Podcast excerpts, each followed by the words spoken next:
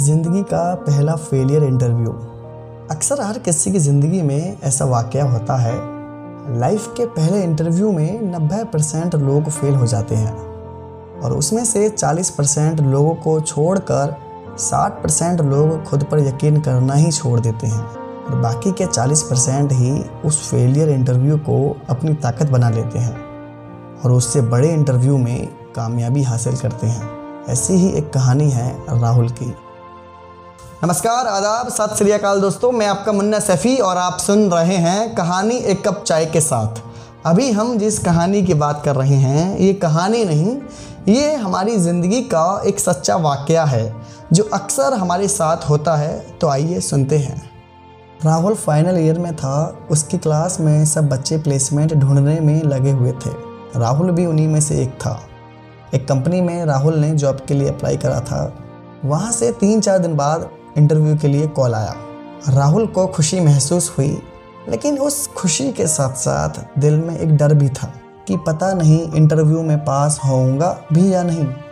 Interview वाले दिन राहुल जल्दी उठकर खुद को कॉन्फिडेंट करने की कोशिश करने लगा। खुद को रिलैक्स करने की कोशिश करने लगा। इंटरव्यू देने सेक्टर 18 जाना था। राहुल अपना रेज्यूमे लेकर इंटरव्यू के लिए निकल गया। जैसे जैसे वो अपनी मंजिल के नज़दीक पहुँच रहा था, उसके दिल की धड़कन तेज़ होने लगी। बाहर से बेशक ही कॉन्फिडेंट दिख रहा था। मंजिल के जितने पास पहुँचता, उसका कॉन्फिडेंट उतना ही कम होता चला जाता, क्योंकि लाइफ का पहला इंटरव्यू था। जैसे ही राहुल कंपनी के रिसेप्शन पर पहुँचा, वहाँ देखा तो पहले से ही 10-15 लोग इंटरव्यू के लिए आए हुए थे। अब राहुल का कॉन्फिडेंट वहाँ और कम हो गया। अपने दिल को बार बार समझाता कि खुद पर कॉन्फिडेंट रखना है। राहुल की तरह वहाँ हर कोई नौकरी की तलाश में था।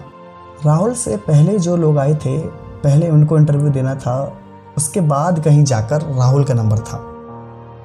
तीन घंटे बाद राहुल का नंबर आया।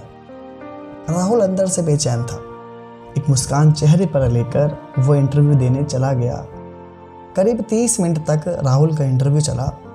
इसके बाद इंटरव्यूअर बोलता है हम तीन चार दिन में आपको बता देंगे यस या नो में। फिर राहुल वहाँ से घर के लिए निकल गया। तीन दिन तक बड़ी बेसब्री से इंतज़ार कर रहा था। राहुल के मन में पहले से ही एक शक था। उसको लग ही रहा था कि रिस्पॉन्स जहाँ तक है नो में ही आएगा। और वही हुआ। उस दिन राहुल के दिमाग में एक शब्द आया फेलियर सोचने लगा कहाँ कमी रह गई थी। कि जो पास नहीं हो पाया इंटरव्यू में, थोड़ा मायूस तो हुआ था राहुल। उस दिन के बाद से राहुल ने उस फेलियर इंटरव्यू को अपनी ताकत बना ली।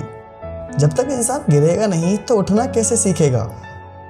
जहाँ कमियाँ रह गई थी, उन्हें ढूंढकर राहुल ने सुधारना चालू कर दिया। फिर जी जान से मेहनत करने लगा। और आज तीन साल बाद, राहुल एक कंपनी में एचआर है, जो खुद लोगों के इंटरव्यू लेता है। नियत साफ़, मंजिल आसान वाली कहावत तो सुनी होगी आपने, इसीलिए इस कहानी का नाम है फेलियर इंटरव्यू।